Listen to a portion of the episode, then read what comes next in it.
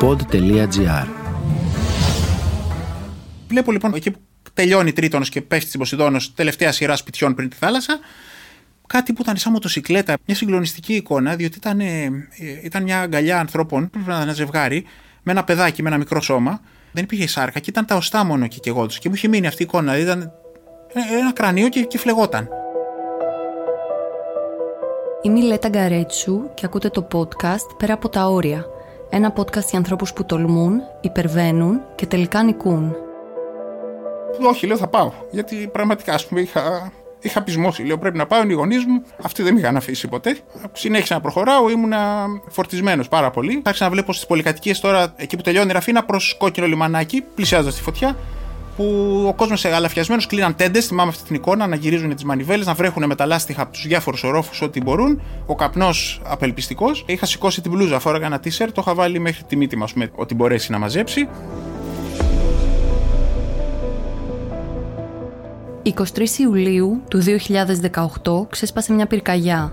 Τα όσα εξελίχθηκαν δεν μπορούσε να τα φανταστεί ανθρώπινο νους. Από τη στιγμή που η φωτιά πέρασε τη λεωφόρο Μαραθώνος, η κατάσταση έγινε ανεξέλεγκτη. Με τον αέρα να φυσάει δυνατά, ο κόσμος έτρεχε πανικόβλητος να σωθεί. Και τότε άρχισε να συμβαίνει αυτό που όλοι απέφχονταν. Άνθρωποι να καταραίουν, να εγκαταλείπουν, να χάνονται για πάντα. Η πυρκαγιά στο μάτι είναι κάτι που θα μείνει βαθιά χαραγμένο στην καρδιά κάθε Έλληνα και όχι μόνο. Μια τεράστια τραγωδία ο Αντρέα Τριανταφυλλίδης, έφεδρος καταδρομέας, δέχτηκε κλίση για βοήθεια από τον ηλικιωμένο πατέρα του. Βρισκόταν στο γραφείο του στην Κυφυσιά. Σε αυτό το επεισόδιο θα ακούσετε μια σκληρή περιγραφή όσων βίωσε από τη στιγμή που έφτασε στο μάτι και αποφάσισε να σώσει όχι μόνο τους γονείς του, αλλά και όποιον άλλον άνθρωπο μπορούσε. Μια ιστορία τόλμης, επιμονής, μα πάνω απ' όλα ανθρωπιάς. Τα ονόματα που θα ακούσετε είναι όλα πραγματικά γείτονες, φίλοι, συγγενείς, όλοι σε έναν αγώνα που δίρκησε για μέρες ολόκληρες και για εκείνους που το έζησαν, ίσως για πάντα. Ακούμε τον Αντρέα σήμερα να μας αφηγείται όσα βίωσε τότε που ήταν 45 χρονών. Εκείνη τη Δευτέρα, την αποφράδα ημέρα, όπως συνηθίζω να λέω, ήμουν στο γραφείο της εταιρείας στην Κυφυσιά το απόγευμα. Ήταν η μέρα που ήταν η φωτιά στην Κινέτα. Η ηρωνία είναι ότι ε, άκουγα για τη φωτιά που ήταν αλλού, άκουγα συναδέλφους που είχαν εγκλωβίσει στην Εθνική Οδό και έλεγα από ό,τι γίνεται, τι συμφορά έχει βρει τους ανθρώπους. Είχα ακούσει για τα σπίτια, όλα αυτά στην Κινέτα. Κάποια στιγμή προς το μεσημέρι, κατά τι 4 και το θυμάμαι ακόμα, ένας συνάδελφος που μένει αρκετά πιο πάνω από το μάτι, στον τράφι, δέχτηκε τηλέφωνο από την γυναίκα του ότι υπήρχε φωτιά, η δικιά μας τώρα αυτή η φωτιά, αυτή που κατέληξε στο μάτι ήταν αυτό.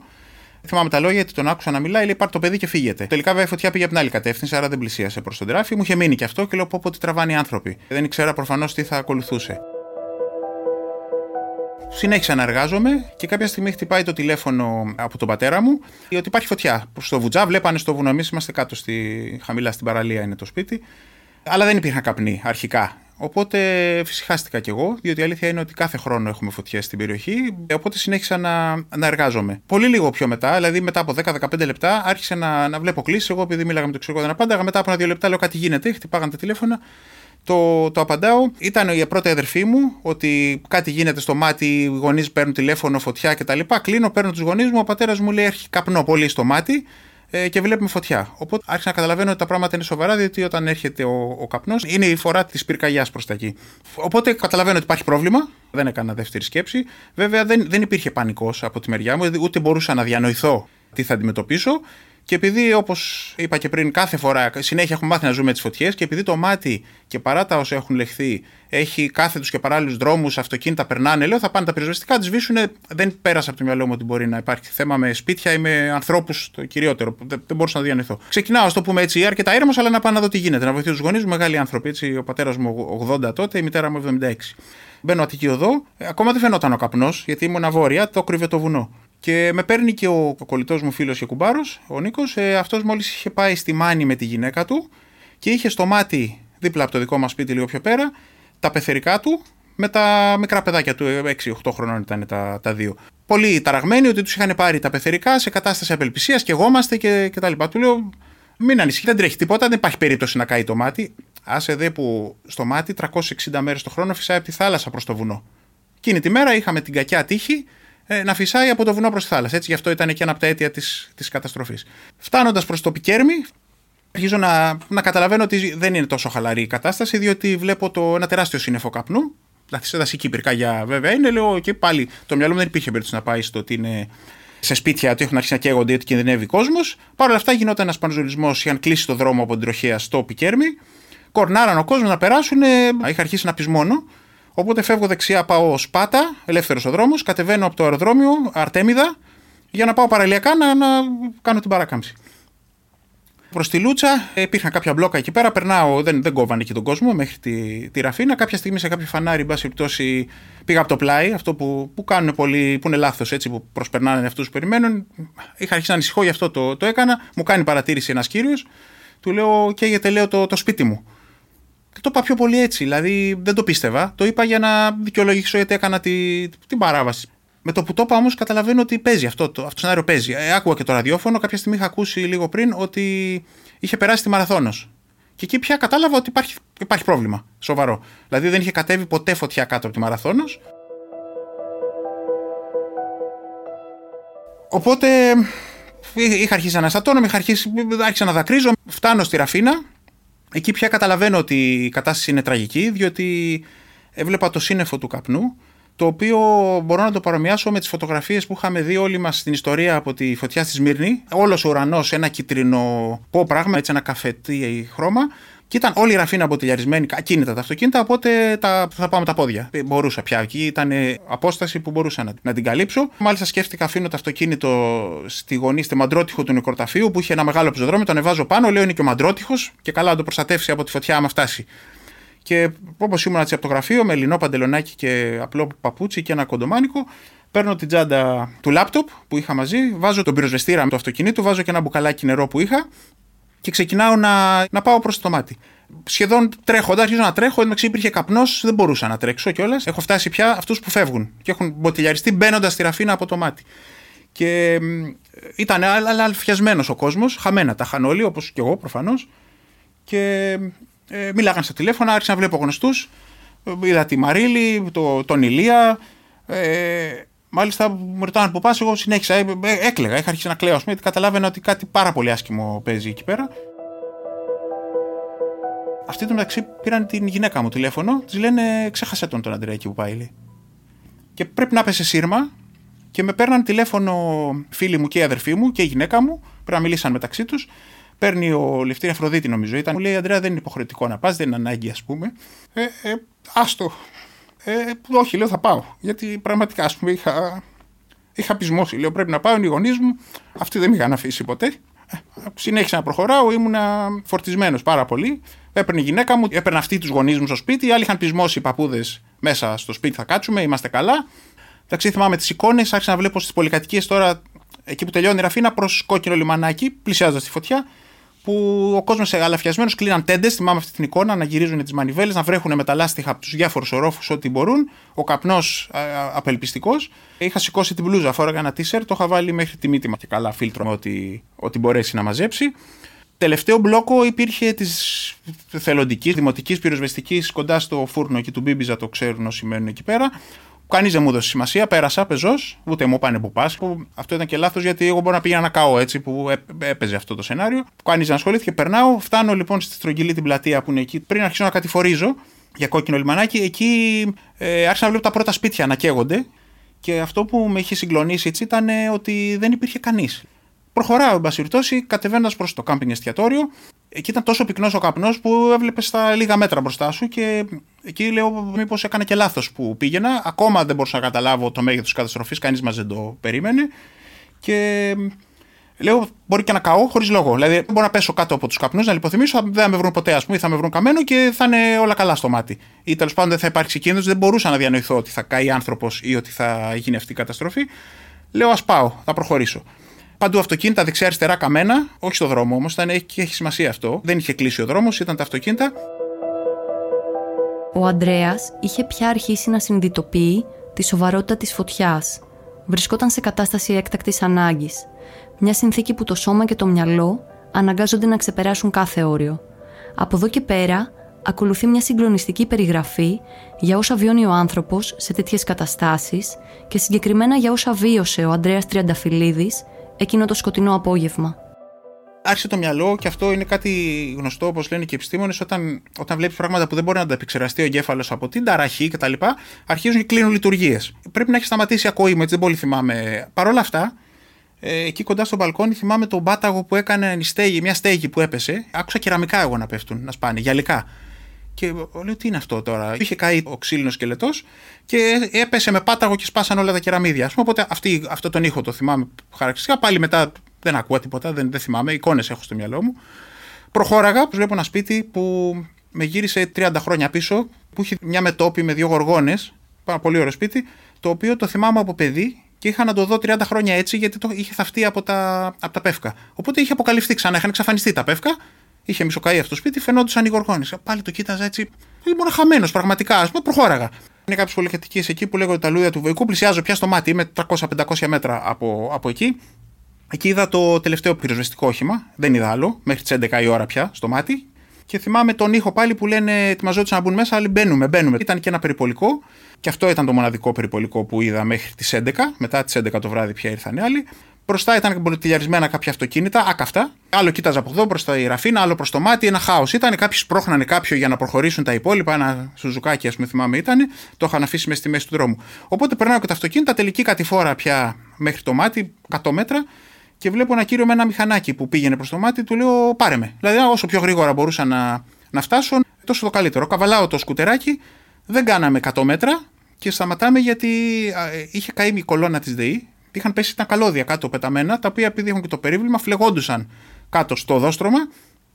Κατεβαίνουμε, πετάει το μηχανάκι και πάνε να περπατήσουν. Του λέω περίμενε, διότι είχε μισοκαεί η κολόνα και μισοκρεμόταν το μεταλλικό κομμάτι ήταν και τα καλώδια που είχαν πέσει κάτω, του λέω πρόσεξε να, να δούμε, περνάμε, θα πέσει, δεν θα πέσει, να, να υπολογίσουμε, περνάμε να πάμε πιο πλάι. Περνάμε ψιλοκαθαρός μετά ο δρόμος από, από φωτιά, φτάνουμε στην αργυρά ακτή. Η αργυρά ακτή είναι το επίσημο όριο ας πούμε, του ματιού. Εκεί ήταν η, η πρώτη πια εντελώς συγκλονιστική εικόνα που είδα, γιατί ήρθαν στο μυαλό μου οι μνήμες από τις εικόνες που είχα δει για τη φωτιά στην Ηλία, που ήταν τα αυτοκίνητα τρακαρισμένα και καμένα και απορούσα τότε, το 4 ποτέ ήταν, πώς έγινε αυτό το κακό εκεί. Λοιπόν, ήταν πάρα πολλά αυτοκίνητα και στην Ριρακτή νομίζω όλοι έχουν δει τις εικόνες. 30 αυτοκίνητα, όλα τρακαρισμένα και καμένα όλα. Το αξί κάγανε και τα, οι δεξαμενές των αερίων που έχουν πολλά αυτοκίνητα. Ήταν σκηνικό πολεμικό. Λέγονταν εκρήξεις, τα αυτοκίνητα κεγόντουσαν. Πάλι δεν θυμάμαι ήχους, γιατί ο κόσμος ήταν στη, στη θάλασσα, έχει φτάσει πια η φωτιά εκεί. Ε, δεν, ούτε θυμάμαι να ακούω τίποτα για ομιλίες, βοήθεια κτλ. Αλλά θυμάμαι ότι είπα στον άνθρωπο που πηγαίνα μαζί αυτό με το μηχανάκι, πρόσεχε να κουμπίσει τίποτα, περνώντας μέσα από τα αυτοκίνητα, ανάμεσα στα κενά που είχε, μην ακουμπήσουμε τις λαμαρίνες γιατί θα, θα κεγόμασταν. Περνάμε τέλος πάντων και αυτό το εμπόδιο και μετά πια μέχρι το σπίτι μου είχα 200 μέτρα. Αρχίζω να τρέχω. Θυμάμαι εικόνες έτσι καμένα δεξιά-αριστερά πράγματα μαύρα κτλ. Δεν έβλεπα κόσμο, δεν καταλάβαινα τι μου γινόταν. Ε, θυμάμαι όμω είδα το φίλο μου τον παιδικό, τον Γιώργο, ο οποίος και αυτός πήγαινε σαν και εμένα, σαν ζόμπι. Πήγαιναμε όλοι έτσι χαμένοι. Είχε έρθει προφανώς από Ραφίνα, δεν ξέρω πού ήρθε. Πήγαινε στη μητέρα του. Του λέω Γιώργο, λέει τι είναι αυτό. Λέω που πάθαμε κοίταξε, ούτε καν απάντηση, δεν ξέρω, κατάλαβε ποιος είμαι. Δεν κατάλαβε και αυτός όπως και εγώ έτσι τα είχε παίξει. Συνέχισε να προπετάει, προπετάω κι εγώ. Βλέπω το σπίτι του κουμπάρου μου, είναι προηγείται του δικού μου. Βλέπω το διαμέρισμα, άκαυτο ας πούμε, λέω καλά τα νέα. Φτάνω στο σπίτι μου, βλέπω τα δύο αυτοκίνητα των γονιών μου άκαυτα έτσι. Κοιτάω προς το σπίτι, ξύλινη η πόρτα και δεν είχε καεί. Ξεκλειδώνω, για να μπω μέσα, περνάω έτσι τους πρώτους θάμνους, που είναι η πρόσωψη του σπιτιού, και μετά ήταν εντελώς άλλο γιατί η φωτιά πήδαγε, όπως το, το έχουμε δει. Δηλαδή ήταν σπίτια που δεν κάηκαν, προσπέρναγε κτλ. Είχε προσπεράσει λοιπόν τη, τη μετόπη προς το δρόμο του σπιτιού και είχε καεί όλος ο κήπος από πίσω. Βλέπω άλλο σκηνικό από αυτό που ξέρα στο σπίτι. Ε, Άδειος ο κήπος. Δεν υπήρχαν δέντρα, δεν υπήρχαν θάμνοι, τύχη. Προχωράω να πάω μέσα στο σπίτι. Περνάω από την πλαϊνή πόρτα, δεν άνοιξα την εξώπορτα, βγαίνω από τη μεριά της θάλασσας. Βλέπω τον πατέρα μου, οποίος κάτι ετοίμαζε εκεί πέρα, το, τον, τον πιάνω, τον αγκαλιάζω. Το θυμάμαι, βούρκωσα τον, τον, ε, τον αγκάλιασα. Του λέω: Δεν μπορούσα να σας αφήσω, λέω. Δεν με είχατε αφήσει εσείς ποτέ όταν ήμουν παιδί. Δεν μπορούσα να σας αφήσω κι εγώ. Αυτοί με παίρνανε καθ' όλη τη διάρκεια της πορείας μου, ας πούμε. Με έπαιρνε η μάνα μου, είχε βγει ο πατέρας μου τώρα 80 χρονών, καρκινοπαθής και έσβηνε στον κήπο με το λάστιχο. Ευτυχώς που κάηκε το λάστιχο και σταμάτησε να, να προσπαθεί. Δεν ακούνε κιόλας οι, οι μεγάλοι άνθρωποι. Μέσα στο σπίτι είχε τρομερό καπνό, γιατί είχαν και κλειστά από τη μεριά της φωτιάς, ας πούμε. Εντάξει, το σπίτι δεν είχε πάρει ευτυχώς, είχε καεί αποθήκη, γιατί είχε αλουμινένια παράθυρα και ήταν χτιστό, δεν είχε ξύλινη στέγη. Από αυτά άρπαξαν τα σπίτια, από τα παράθυρα της ξύλινης στέγης. Μέσα στο σπίτι, δηλαδή, κάποια στιγμή, επειδή είχε αρχίσει να, να, να σκοτεινιάζει, και την ώρα είχε ήλιο ακόμα, αλλά μέσα στο σπίτι που είχε κλειστά παντζούρια, ανοίγω το φακό, είχε πάρα πολύ καπνό. Οπότε τους λέω: Φεύγετε, δεν, δεν κάθεστε εδώ. Μα μου λέω δεν έχει, θυμάμαι τους χαρακτηριστικά τους λέω τώρα κάνω κομμάτι εγώ. Θα πάτε λέω στη, στην παραλία. Έτσι, λέω παραλία, θεωρούσα και εγώ όπως και όλοι οι άνθρωποι ότι είναι το πιο ασφαλές σημείο. Παρότι οι άνθρωποι καήκανε και στην παραλία και πνιγήκανε και μες στο νερό και καήκανε και μες στο νερό γιατί έβρεχε φωτιά. Έτσι έβρεχε κουκουνάρια και κλαριά λόγω του αέρα. Οπότε τους ε, τους κατεβάζω στη, στην παραλία, τους λέω: Εδώ θα κάτσετε. Λέω, θεωρώ ότι είναι εντελώς ε, ασφαλές το, το μέρος. Δεν έχουμε και πέφκα εμείς εκεί στην παραλία. Σε άλλα σημεία έχει. Η στιγμή που ο Αντρέα πήρε το ρόλο του γονέα απέναντι στους ίδιους του τους γονείς είχε φτάσει. Η ώρα εκείνη που η αγάπη για τους κοντινούς μας ανθρώπους μας σωθεί στην υπέρβαση και τη μάχη. Θα κάτσετε εδώ, μέχρι το πρωί δεν κουνιέστε, λέω. Λοιπόν, λέω τώρα τελείωσα με τους δικού μου, τους ασφάλισα, ας το πούμε έτσι, να βοηθήσω. Είχα την ε, κρεμότητα με του κουμπάρου τα παιδιά και εκείνη τη στιγμή μου ήρθε στο μυαλό έτσι σαν ε, ε φλασιά, ας πούμε, λέμε, μια ταινία το 9-11 με του δίδυμους πύρου στη Νέα Υόρκη που ήταν κάποιος άνθρωπος που μόλις είδε αυτό που έγινε, έμενε εκεί στη Νέα Υόρκη, μόνος του, χωρίς να τον φωνάξει κανείς, αυτός ήταν πρώην πεζοναύτης, ντύθηκε με τη στολή του. Αυτό θα κάνω. Θα αντιθώ, λέω, να πάω να βοηθήσω τον κόσμο σε αυτή την καταστροφή. Οπότε πάω στο σπίτι, να έχω πάντα στολή και στην Αθήνα και στο σπίτι. Δίνομαι. Είχα ασφαλίσει και τους γονείς μου, α ας το πούμε έτσι, ο στενός κύκλος ήταν καλά, άρχισε να δουλεύει το μυαλό πια. Έχει αρχίσει να υποχωρεί λίγο το συνέστημα και αυτό παρακάτω είναι πολύ πιο έντονο και ευτυχώς που έγινε έτσι, γιατί έτσι μπόρεσα να αντιδράσω. Λέω να φορέσω ένα κράνος για να προστατευτώ. Είχα λοιπόν ένα κράνος το οποίο συνειδητοποίησα στην αποθήκη που και εγώ ήταν, οπότε μάταιο. Και πήρα τον Μπερέ. Και εκείνη τη στιγμή πραγματικά ένιωσα πει, ίσω όσοι με ακούνε έτσι που έχουν υπηρετήσει τους καταδρομείς το καταλαβαίνουν. Δηλαδή μου έδωσε δύναμη, μου δίνει θάρρος σε μένα αυτό το πράγμα που φορά τον Μπερέ μου και πρέπει να κάνω το χρέος μου αυτή τη στιγμή, είναι το καθήκον. Πάω να, να κάνω αυτό που πρέπει.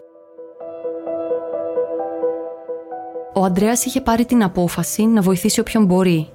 Μέσα στην τραγικότητα της κατάστασης, η δύναμη της θέλησης, η αγάπη για τον συνάνθρωπο θα τον οδηγήσει πέρα από κάθε προσωπικό όριο. Βρισκόμαστε στο σημείο που ετοιμάζεται να βγει έξω να βοηθήσει, να δώσει ελπίδα και να παλέψει όχι μόνο με τις φλόγες, αλλά και με τον ίδιο του τον εαυτό. Πήρα ένα μικρό σακιδιάκι που είχα, νερό δεν υπήρχε τελειώσει. Γέμισα ένα μπουκαλάκι όσο έσταζε η βρύση, άλλο ένα που είχα φέρει από το αυτοκίνητο, δύο μπουκαλάκια μισόλιτρα τώρα και δύο-τρεις φακούς γιατί κατάλαβα ότι θα πάει μακριά η, η νύχτα. Αρχίζοντας λοιπόν πια ψυχρά, έτσι λογικά, κλειδώνω το σπίτι, λέω μπορεί να γίνει και πιάτσικο, σκέφτηκα, τέτοιες. Έτσι μου ήρθε, κλειδώνω, βάζω συναγερμούς και πάω παραλία. Εκείνη την ώρα βγαίνοντας, να ήταν ο, ο Ρούμεν, ένας φίλος από τη Βουλγαρία, μένει 30-40 χρόνια είναι στο μάτι και αυτός είχε έρθει να δει τι κάνουν οι γονείς μου. Με ένα μαντίλι ήταν στο στόμα, του λέω Όλα καλά, σε ευχαριστώ. Ε, πάλι πήγε να με συγκινήσει, ας πούμε, γιατί ο ένας φρόντιζε τον άλλο και πραγματικά βγήκε μια τρομερή αγάπη και αλληλεγγύη μεταξύ αγνώστων ανθρώπων και φυσικά των φίλων. Βγαίνω στην παραλία, μου κάνει εντύπωση το που βγαίνω, μια κοπελίτσα μου λέει τι να κάνουμε. Αυτός είδε με, είδε με τη στολή και νόμιζε ότι είμαι στρατιώτη σε υπηρεσία. Είχα δει την κόλαση στο δρόμο, τα καμένα αυτοκίνητα και εγώ και όμενα σπίτια. Λέω μην γονηθείτε. Την ακούω λοιπόν τρέχει στους γονείς της, το 15 χρόνια θα ήταν, δεν ήταν παιδάκι. Ένας στρατιώτης μας είπε να κάτσουμε εδώ. Λέω στρατιώτης, δεν είμαι στρατιώτης. Εν πάση περιπτώσει, Πάω να βρω τους γείτονες. Έχει μια σαν αποθηκούλα στην παραλία εκεί πέρα. Φωνάζω το επώνυμο. Θυμάμαι, φώναζα Μιχαλίτση, Μιχαλίτση. Τους βρίσκω, είχαν μπει μέσα από κάτω. Πολύ έξυπνη κίνηση είναι, διότι αυτό ήταν σαν υπόγειο και κοίταζε προς τη θάλασσα, στην ακτή. Οπότε λέω: Καλά, είστε, καθίστε εδώ, μην φύγετε. Πάω να βρω άλλους. Και πάω να βρω τώρα τα παιδιά του κουμπάρου μου, έτσι, του, του Νίκου Ετσιλίτσας. Οπότε προχωράω προς την ακτή, λίγα μέτρα από το σπίτι. Ε, πέφτω στη, στη κυρία Φίβη. Με βλέπει, ούτε την κατάλαβα, ούτε αυτή με κατάλαβε. Μετά από ένα μήνα, δύο, το Σεπτέμβριο καταλάβαμε ότι μίλαγε ο ένας τον άλλον, γνωριζόμαστε. Με τα μικρά ονόματα, έτσι. Δηλαδή, μου λέει, τι είστε εσείς, λέω έφεδρος και μάλιστα έσπευσα, επειδή αρχίσει πια να δουλεύω υπολογιστικά, σαν μοτεράκι ας πούμε, να ξεκαθαρίζω ότι είμαι ντόπιος εθελοντής ε, μόνος μου. Γιατί λέω, μπορεί να δώσω μια λάθος συμβουλή. Μπορεί να πάρω έναν άνθρωπο στην παραλία και να κάνει στην παραλία. Μην πούνε ότι ε, μας είπε ότι είναι από το στρατό και μας έκαψε.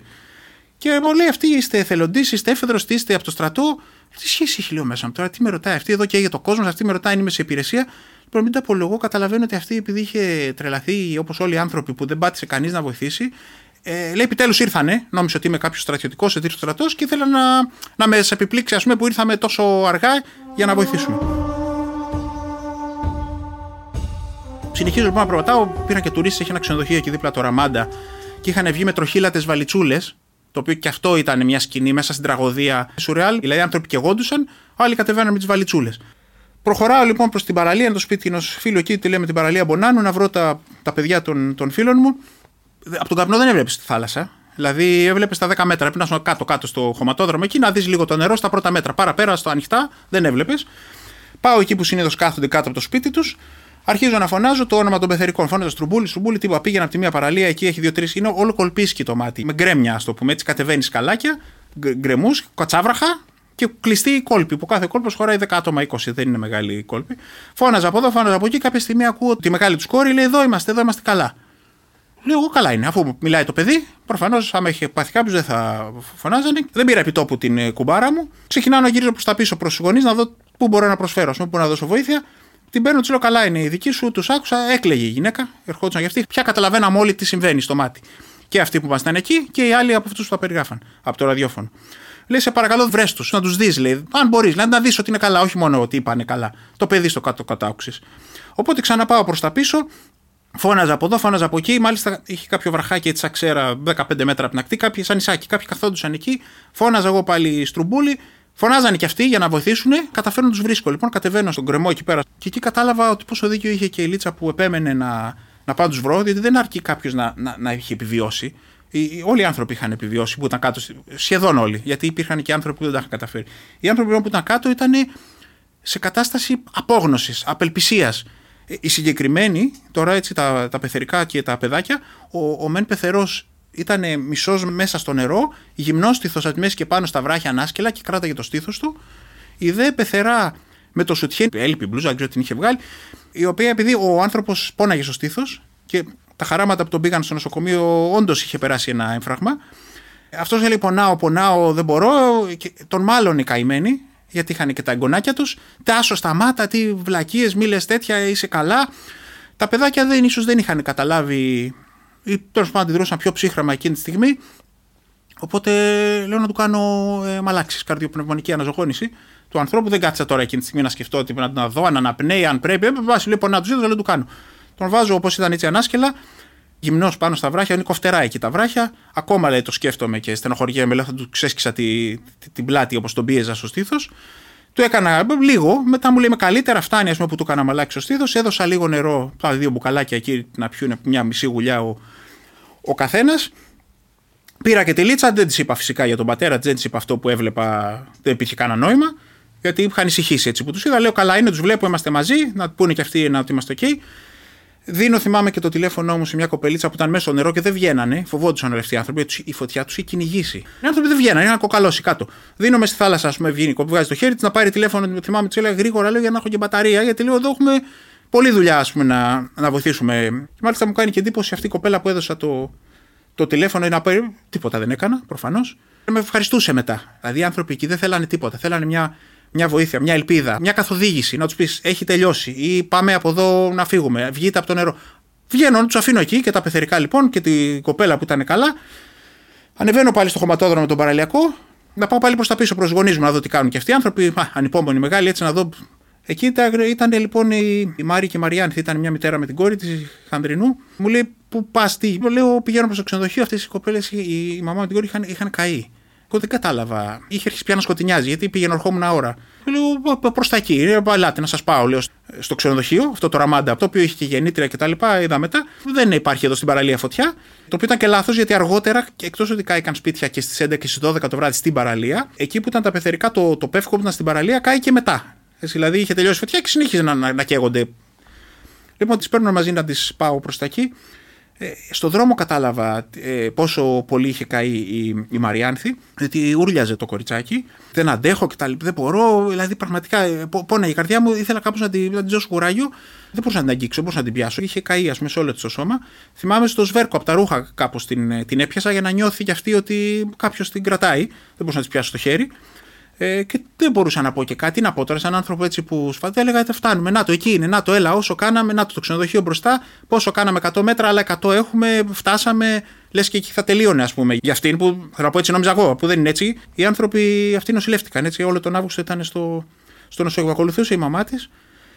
Και ακολουθούσαν και άλλοι άνθρωποι από πίσω που δεν, ε, εγώ δεν τους είπα ελάτε μαζί ας πούμε να πάμε στο ξενοδοχείο που υπήρχε τηλέφωνο τέλος πάντων αυτοί είδανε κάποιον άνθρωπο που βοήθαγε έτσι κάποιους και σου λέει κάποιος ήρθε, κάτι έγινε. Αυτό περιμέναν. Δεν είχαν δει μια σιρήνα, δεν είχαν ακούσει, δεν είχαν δει ένα περιπολικό, δεν είχαν δει αστυνομικό, δεν είχαν δει πυροσβέστη και ακολουθούσαν άνθρωποι από πίσω. Τους πάω στο ξενοδοχείο, φτάνουμε λοιπόν εκεί, ξαναγυρίζω προς τα πεθερικά, μετά πάλι πίσω πάνω κάτω αυτή η διαδρομή έκανα. Είχε σκοτεινιάσει πια, ήταν νύχτα, πρέπει να είχε πάει ξέρω 9 και μισή. Εγώ είχα φτάσει γύρω στις 8. Είχε περάσει δηλαδή μεγάλη φωτιά και δεν είχε πια τον αέρα, δεν ήταν το κυνηγητό με το θερμικό αυτό. Το... Γι' αυτό και έφτασα. Αλλιώς δεν θα είχα φτάσει, έτσι θα είχα καεί και εγώ. Αλλά και εγώ τους παντού αυτοκίνητα, σπίτια, η φωτιά απλά ήταν προς τον ουρανό. Οι, οι φλόγες δεν ήταν προς τον οριζόντια να σε κυνηγάνε. Η ώρα περνούσε και πλέον τα πράγματα ήταν ξεκάθαρα. Μία από τις μεγαλύτερες τραγωδίες στη χώρα μας γραφόταν εκείνη τη στιγμή στην ιστορία με μαύρα γράμματα.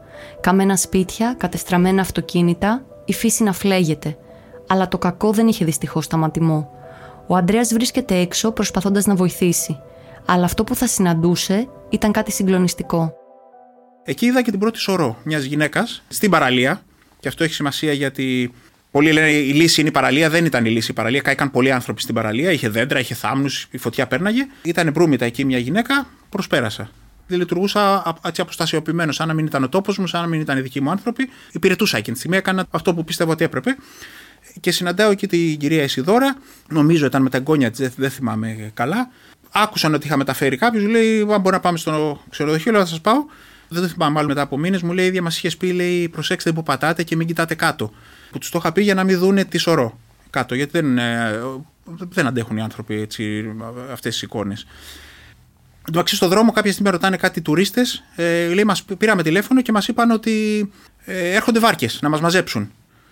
Εγώ ήξερα την παραλία, κατσάβραχα, κόλποι, ξέρες από κάτω, δεν είναι, πάει καν ομαλά. Λέω δεν υπάρχει καμιά περίπτωση μέσα μου, αλλά δεν τους το είπα, γιατί λέω δεν υπάρχει λόγος να τους απογοητεύσω. Άστου να έχουν ελπίδα, να νιώθουν πιο, πιο ανακουφισμένοι, όχι να χαίρονται. Η ελπίδα είναι πολύ σημαντική, κατάλαβα εκείνη τη στιγμή. Εντάξει, χτυπάει το τηλέφωνο συνέχεια. Με πέραν φίλοι, γνωστοί, συνάδελφοι. Ούτε τη μισή μπαταρία δεν είχα. Το σήκωνα και έλεγα Είμαι καλά, βοηθάω ανθρώπους, αφήστε με. Κάποιοι το κλείνα. Ούτε να πω τίποτα άλλο. Δηλαδή να μην ανησυχούν και οι άνθρωποι, να έχω και εγώ να βοηθήσω. Εντάξει, το ξενοδοχείο που είχε νυχτώσει, ε, είχαν τη γεννήτρια, είχαν βγάλει νερά. Σαν σταθμό συγκέντρωσης λειτουργούσε. Είχε φως, κλιματισμό, η ατμόσφαιρα ήταν καλή, το προσωπικό είχε ανοίξει και βοήθαγε τον κόσμο στου καναπέδες κτλ. Βέβαια η κατάσταση ήταν έκτακτη ανάγκης. Θυμάμαι την εικόνα, ένα πολυτελέ τη σαλόνι και απλωμένες οι, οι σωλήνες της πυροσβεστικής, η δική τους, της πυρασφάλεια, οι κόκκινες, νερά στο πάτωμα, στα μάρμαρα. Δηλαδή ήταν κατάσταση πολέμου. Και αυτό που λέω κιόλας και με την ευθύνη, ότι ευτυχώς μου βγήκε και σε καλό και βοήθησα πέντε ανθρώπους, αλλά δεν ήξερα αν θα κατέληγε έτσι, διότι μετά έμαθα ότι είχε δεξαμενές με το LPG, το αέριο. Στο τσάκα έφτασε να, να πάρει φωτιά και εκεί. Και καθώς ό,τι νερό είχαν αυτοί, το ρίχνανε στις δεξαμενές. Δηλαδή μπορούσε και εγώ να είχα οδηγήσει τον κόσμο και να ήταν παγίδα θανάτου. Ευτυχώς και δόξα τω Θεώ πήγανε καλά.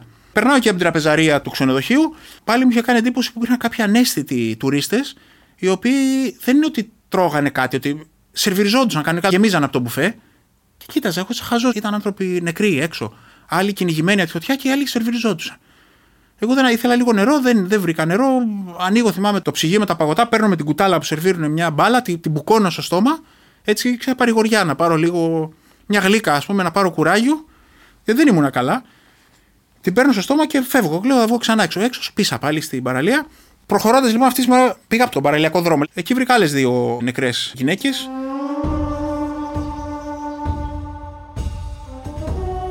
Λειτουργούσα σαν μηχανή. Δεν, δεν έσκυψα πάνω σε αυτούς τους ανθρώπους.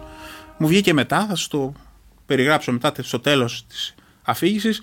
Εκείνη τη στιγμή η προτεραιότητα είχαν οι ζωντανοί. Δεν έσκυψα να κοιτάξω, προχώραγα. Δεν... Αν άρχισα να, να με καταλάβει, ας πούμε, ο συναισθηματισμός, νομίζω θα, θα κατέρεα. Ξαναβγήκα λοιπόν, πήγα στα πεθερικά που τους είχα αφήσει εκεί, του Νίκου, να τους πάρω να πάμε στο ξενοδοχείο. Και εσάς να... δεν έχει νόημα να κάθεστε εδώ. Τους σηκώνουμε σιγά σιγά. Ακολουθούσαν και άλλοι άνθρωποι. Όλοι ήταν έτσι όπως είχα πει και πριν, σαν ζόμπι, σαν υπνοτισμένοι. Ήταν οι άνθρωποι ταλαιπωρημένοι, είχαν ζήσει την, την κόλαση, έτσι, το θάνατο. Είχαν δει. Εκεί λοιπόν έρχεται και ένα, ένα αγόρι, 17-20 ήταν. Ε, μου λέει: Αν μπορείτε λέει, να μου κουβαλήσετε λέει, την αδερφή μου. Κοιτάω, ήταν μια κοπελίτσα. Λέω: Γιατί; Λέει: Έχει κάει στα πόδια. Γιατί φαίνονταν το σώμα δεν είχε κάτι. Ναι, δεν σκέφτηκα εκεί γιατί. Δεν εννοείται να βοηθήσω την κοπέλα. Δεν ξεκοιτάω κάτω, λέω πώς αντί. Μέσα μου, εγώ σκεφτόμουν πώς αντί να ανεβάσω. Δεν είμαι και πολύ δυνατός, εν πάση περιπτώσει. Οπότε είχε ένα, κάποιος είχε πετάξει ένα κομμάτι από πλάκα μπετόν, ένα τσιμεντάκι. Της λέω, Το βλέπεις, ναι, μου λέει. Λέω, ανέβα πάνω. Αυτή δεν κατάλαβε. Ανεβαίνει βέβαια παρόλα αυτά, κουτσένοντας γιατί το ένα πόδι ήταν εντελώς καμένο από κάτω. Πάω εγώ λοιπόν από μπροστά, ήμουν λίγο πιο χαμηλά. Βγάζω το σακίδιο, το βάζω από μπροστά, στο στήθος μου, με τους σημάντες πίσω και σκύβω Λέω ανέβα πάνω στην πλάτη. Ανεβαίνει πραγματικά η κοπελίτσα. Λέω σε κρατιέσαι. Το μόνο λέω θέλω να μου φτιάχνεις τη, τη, μάσκα. Θυμάμαι, του το έλεγα συνέχεια. Είχα, είχα πάρει από το σπίτι μια μάσκα της πλάκας, του Μπογιατζή, ας πούμε. Έτσι για τους καπνούς. Ακολουθεί η μητέρα της, η Μιμή, ο αδερφός της, κόσμος από πίσω. Λέει πάμε. Οπότε από την παραλία μέχρι να ανέβω πάνω είχε πάλι ένα νηφοράκι. Τα, αυτά τα 10 μέτρα, αλλά κάθετο. Λέω μέσα μου τώρα πώς θα ανέβω και την κοπέλα, μικρή κοπέλα μεν ήταν αδύνατη, αλλά εντάξει δεν ήταν. Δηλαδή θα ήταν κάποια κιλά. Λέω τώρα μέσα μου Κάντο. Εντάξει, είναι και αδεναλίνη που σου ανεβάζει τις αντοχές. Ανεβαίνουμε, ακολουθούσε ο κόσμος, βγαίνουμε πάνω στο δρόμο, αρχίζουμε να πηγαίνουμε προς το ξενοδοχείο. Ο κόσμος από πίσω ακολουθούσε. Θυμάμαι. Μάλιστα, σε ευχαριστώ, μου λέει η κοπέλα, σε ευχαριστώ. Της λέω για πλάκα για να τη χαλαρώσω, λέω μια μπύρα. Μια είχε μείνει αυτό, ότι μια μπύρα λέω μου, ε, μου χρωστάζει, λέω γι' αυτό. Μάλιστα, μετά από καμιά δεκαριά μέρες μου, πάρει, η, είχε πάρει η μητέρα της να με ευχαριστήσει και η ίδια λέει την πήρα σας χρωστάμε. Ε, είχε, τους είχε μείνει και αυτό που τους έλεγα. Λοιπόν, τη ρώταγα πώς σε λένε, μου λέει Άννα. Λέω, ναι, Άννα, λέει Άννα Κάντουελ. Τα είχα παίξει να από όλα αυτά που. Δηλαδή και εγώ μπορεί να ενεργούσα, αλλά και εγώ ήμουν αποπροσανατολισμένος σε κάθαρα σε σοκ. Προχωράμε, φτάνουμε λοιπόν από πίσω στα δύο μου χέρια, κράτα πίσω μου στην πλάτη την κοπέλα, στα χέρια τα κοριτσάκια του, του κουμπάρου μου. Με είχαν πιάσει από τα χέρια και αυτοί είδαν κάποιον οικογενειακό φίλο, σου λέει να πιαστούμε. Ο παππούς πίσω, ο κυριστά ζωή, όλοι ακολουθούσαν, γείτονας εκεί ο λάμπρος. Προχωράμε, φτάνουμε στο ξενοδοχείο. Εκεί θυμάμαι, είχε μια περιστρεφόμενη σκάλα. Πω πολύ, πώ θα την ανεβάσω πάλι. Λέω, θα, θα, θα γκρεμιστούμε, θα πέσω με το βάρος. Λέω, δεν έχει, θα την ανεβάσεις. Λέω, την έφερες εδώ, πρέπει να την πας σωστά. Την κοπέλα πιάστηκε και από το κάγκελο να βάζω το χέρι δύναμη. Ανεβαίνουμε πάνω, την πάω στο, σε ένα καναπέ, την έτσι χαμηλώνω, την ξαπλώνω. Λέω, δόξα τω Θεώ, τους φέραμε και αυτούς εδώ έτσι σε ασφάλεια. Ε, πήγα λίγο στο μπαρ, θυμάμαι στο, στο ξενοδοχείο, μπαίνω μέσα, δεν υπήρχε κανείς στο μπαρ. Να πάρω ένα πιω νερό, βγαίνω έξω πάλι στην παραλία. Πάλι από το δρόμο, τώρα πια άρχισα να βλέπω και γύρω-γύρω. Δεν κοίταζα μόνο μπροστά μου. Βλέπω λοιπόν εκεί που τελειώνει τρίτονος και πέφτει στην Ποσειδόνος, τελευταία σειρά σπιτιών πριν τη θάλασσα. Κάτι που ήταν σαν μοτοσυκλέτα, μια συγκλονιστική εικόνα, διότι ήταν, ε, ήταν μια αγκαλιά ανθρώπων, πρέπει να ήταν ένα ζευγάρι, με ένα παιδάκι, με ένα μικρό σώμα. Δεν υπήρχε σάρκα και ήταν τα οστά μόνο εκεί και εγώ τους. Και μου είχε μείνει αυτή η εικόνα. Δηλαδή ήταν ένα κρανίο και, και φλεγόταν. Και το, ε, κοίτας έτσι, δεν μπορούσα να, δεν, δεν μίλαγα, δεν μπορούσα να εκφραστώ, δεν, δεν, σαν, σαν ζόμπι κι εγώ, αλλά τουλάχιστον δούλευα, ας πούμε, έκανα, θεωρούσα ότι κάτι κάνω, ας πούμε. Πόση δύναμη κρύβει ο άνθρωπος μέσα του, Πόση θέληση υπάρχει για να βοηθήσουμε έναν συνάνθρωπο σε μια δύσκολη στιγμή; Παρά τη σκληρότητα των εικόνων, τα έντονα συναισθήματα και το σοκ, ο Αντρέας δεν εγκατέλειπε. Ήταν εκεί να δώσει φως στο σκοτάδι που είχε πλακώσει το μάτι και τις ψυχές των ανθρώπων. Οπότε προχωράω πάλι, βγαίνω παραλία ξανά ε, αυτή είναι μια απόσταση 150-200 μέτρα. Αυτό, αυτό, αυτό έκανα. Έκανα δύο ώρα. Όλα αυτά που περιγράφω εκεί διαδραματίστηκαν. Βλέπω το Γιάννη τον Κολέτη, το, το φίλο τον ήξερα από την εκκλησία εκεί πέρα. Αυτός είχε περάσει η ώρα, να είχε πάει 10 πια. Ήταν με τους γονείς του, αυτός έχασε το σπίτι του. Ήταν ψηλά στη Μαραθώνος, κάηκε κυνηγημένοι με δύο υπερήλικες γονείς. Είχαν κατέβει στη, στην παραλία. Είχαν κάτσει κάτω σε κάποιο κολπίσκο και βγήκαν εκείνη την ώρα για να πάνε προς την Αργυρά ακτή να βρουν ανθρώπους, τέλο πάντων να, να φύγουν από εκεί από την απομόνωση. Τους βλέπω, προσπαθούσα να τους κουμαντάρει και τους δύο. Ήταν και ένας αστυνομικός ο πρώτος που είδα πια εκείνη την ώρα. Παίρνω τη μαμά του εγώ, μεγάλη γυναίκα, δεν ήθελα να την πάρω στην πλάτη. Προσπάθησα έτσι την υποβάσταζα. Πάμε στην Αργυρά ακτή, εκεί που έχει το ταβερνάκι, είναι εκεί που είχαν καεί και τα πολλά αυτοκίνητα. Και ξαφνικά από εκεί που ήταν η έρημη μαύρη παραλία, βλέπω πάρα πολλά φώτα εκεί. Ήταν, είχαν έρθει σκάφη, ήρθαν λοιπόν. Το νέο με είχε να μαζέψουν όσους ήταν στη θάλασσα που τους είχε πάρει το ρεύμα προς τα ανοιχτά, διότι φύσαγε ανάποδα, άρα οι άνθρωποι είχαν ανοιχτεί. Κάποιοι φτάσανε ραφίνα στο λιμάνι, τρία χιλιόμετρα μακριά από τη θάλασσα. Τη βάζω τη γυναίκα σε μια καρέκλα εκεί να κάτσει. Βρήκα μια καρέκλα, ήταν στην ταβέρνα. Εκεί μόλις είδα και αυτούς, λέω: Μάλλον τέλειωσε ο ρόλος μου εδώ. Ότι βοήθησα όσο, όσο μπορούσα, αφού ήρθαν στρατιωτικοί, αστυνομικοί, ήρθαν τα σκάφη. Εντάξει, εγώ περιτεύω. Η ειδική είναι. Πάω πάλι προς τα πίσω στο ξενοδοχείο και ήταν η κυρία Στάθη, είχε τον άντρα της, ο άνθρωπος ήταν σε καροτσάκι. Αν τους βοηθήστε μας, λέει να τον ανεβάσουμε, είχε ένα σασκαλάκι, τον βάζω μέσα. Πάω στην Ανούλα, την κοπελίτσα που είχα μεταφέρει, ήταν με τη μαμά της. Λέω: Έχω μια κρέμα. Η μητέρα της δεν είχε κάτι ιδιαίτερο. Α πούμε στο χέρι, θυμάμαι, νομίζω στο χέρι, ήταν της έβαλα κρέμα. Πάω να βάλω σαν βλέπω το πόδι, δεν μίλησα. Σοκαρίστηκα. Ήταν, καμε... ήταν η σάρκα κάτω από την πατούσα. Δεν μιλάμε για φουσκάλες. Δηλαδή τρίτου βαθμού έγκαυμα πρέπει να ήταν. Δεν έδειξα την εκφρασή μου, προσπάθησα να μην τρομάξω την κοπέλα και το βλέπει το πόδι της αν δεν ήταν στην πλάτη. Λέω: Δεν έχει νόημα εδώ, κάτσε στο γιατρό. Εντάξει, ήρθαν κάποιοι άνθρωποι από το ξενοδοχείο. Με βλέπουν με τη στολή. Είχα βαρεθεί πια να λέω δεν είμαι στρατιωτικός, είμαι ντόπιος γείτονας εδώ, βοηθάω. Λέει στο διπλανό σπίτι ακούσαμε φωνές. Πηδάμε από τη μάντρα, την μπαίνουμε μέσα, είχα το φακό, άδειο το σπίτι. Ευτυχώς είχαν φύγει οι άνθρωποι, δεν βρήκαμε κάτι δυσάρεστο. Πρέπει να είχε πάει 10 και μισή, 11 εκεί παρά. Απέναντι από το ξενοδοχείο είχε φτάσει η φωτιά, όχι στο ακριβώς απέναντι σπίτι, στο πίσω από το απέναντι. Και βλέπω πυροσβεστική. Και είναι ώρα, 11 η ώρα, έτσι, πίσα. Λέω: Ωραία, ήρθε η πυροσβεστική. Πάω, ε, επειδή ασχολούμαι με αυτά, ξέρω να πλώνω τους αυλούς, τους πυροσβεστική, να βοηθήσω ό,τι χέρια, ας πούμε. Κοιτάγανε, λέω: Δεν θα πλώσουμε, λέω, τους ε, αυλούς. Όχι, λέει, δεν έχουμε νερό. Λέω: Τι δεν έχετε νερό. Λέει: Ήρθαμε από την κινέτα κατευθείαν. Σε μια στιγμή που όλα πήγαιναν λάθος, η ανθρωπιά ήταν αυτή που έπαιζε καθοριστικό ρόλο. Ήταν πια αργά το βράδυ. Οι αρμόδιες αρχές είχαν φτάσει, αλλά ο Αντρέας θα παρέμενε για λίγο ακόμα στη σκηνή του εφιάλτη. Βλέπω ένα περιπολικό. Είχαν πια, είχε γεμίσει πια από. Είχα, είχε έρθει βοήθεια επιτέλους 11 η ώρα έτσι, η φωτιά έχει τελειώσει 8. Μπαίνουμε στο πελέο, έχω εντοπίσει 7 ανθρώπους. Λέω που δεν τα κατάφεραν. Ε, λέει πάμε να μας τους δείξεις. Μπαίνω μέσα, επειδή ήμουν από τι 5-6 τις ώρα ήμουν στο πόδι, με το που μπαίνω μέσα, στενό το περιπολικό, με, με πιάνει μια κράμπα απίστευτη έτσι. Προσπαθούσα λοιπόν να την δω, πόναγα μέσα στο αυτοκίνητο. Σταματάνε λοιπόν συντρίτονε εκεί που είχα δει τους ανθρώπους, τους καμένους αυτούς με το μηχανάκι την οικογένεια. Λέω εδώ είναι τρεις. Βλέπουμε και ένα αυτοκίνητο δίπλα από εκεί, από τη σκηνή, ας πούμε, ένα μέτρο πιο, δύο μέτρα πιο μπροστά. Ήταν άσπρο σαν νησάν, ήταν και μπροστά ήταν μια, μια μαύρη γραμμή. Και λέμε, ο, ο προφυλακτήρας λέμε πρέπει να είναι αυτό, ε. Παράλληλα με τη μάσκα, μέσα από το περιπολικό τώρα. Ναι, λέει προφυλακτήρας. Και του λέω, αν ήταν προφυλακτήρας μαύρος, θα ήταν πλαστικό, θα χελιώσει. Είναι άνθρωπος, λέω αυτό. Και πραγματικά ήταν άνθρωπος που ήταν, είχε αποτεφρωθεί εντελώς. Ήταν μια μαύρη σιλουέτα, έτσι λεπτή. Είχαν μείνει όλοι, έτσι, όλοι μας. Όλοι μας ήμασταν σε, σε σο, σοκαρισμένοι και που βαπ, κάναμε ό,τι μπορούσαμε. Πάμε παραπέρα, δεν μπορούσα να προχωρήσει το περιπολικό από τα αυτοκίνητα τα καμένα. Κατεβαίνουμε να πάμε να τους δείξω πού έχει τους ανθρώπους. Μπαίνουμε μια πιλωτή, βγαίνουμε στο διαδρομάκι στην παραλία, που υπάρχει όπως λέμε η δίωδη κτλ. Και, και οι αστυνομικοί ήταν σοκαρισμένοι. Ένας άνθρωπος που κατάφερε να βοηθήσει εκείνους που το είχαν ανάγκη. Ένας ήρωας της κοινωνίας. Παράδειγμα προς μίμηση, θα έλεγα. Βρήκε το κίνητρο, το σθένος και την επιμονή να μπει στο πεδίο της μάχης και να ρισκάρει μέχρι το τέλος. Τι άραγε του έμεινε από αυτό το τρομερό συμβάν και πώς τον βρήκαν οι επόμενες μέρες;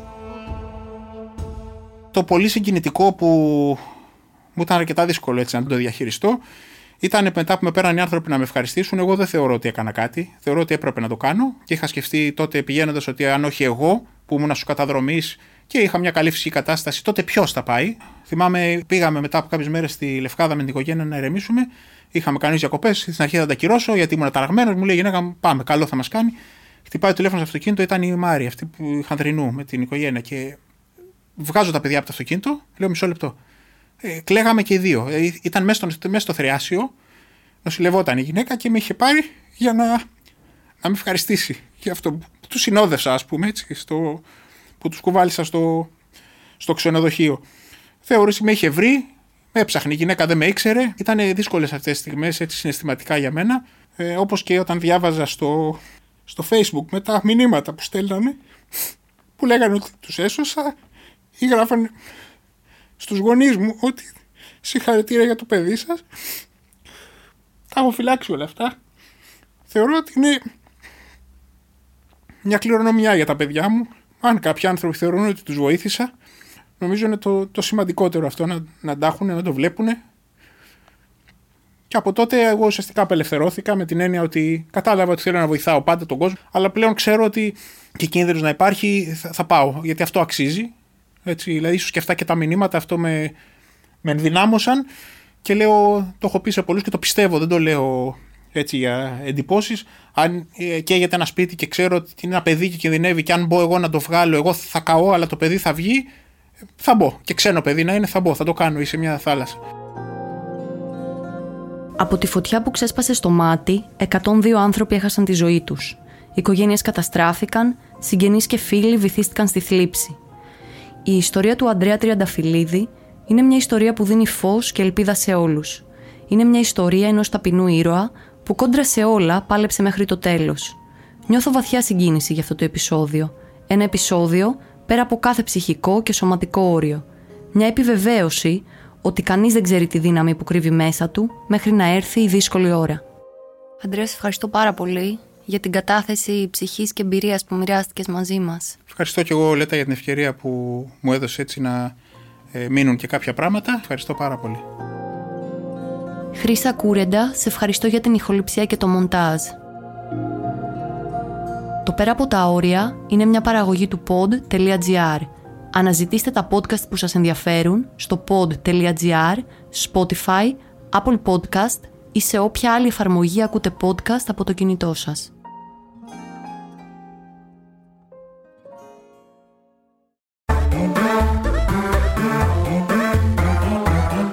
pod.gr. Το καλό να ακούγεται.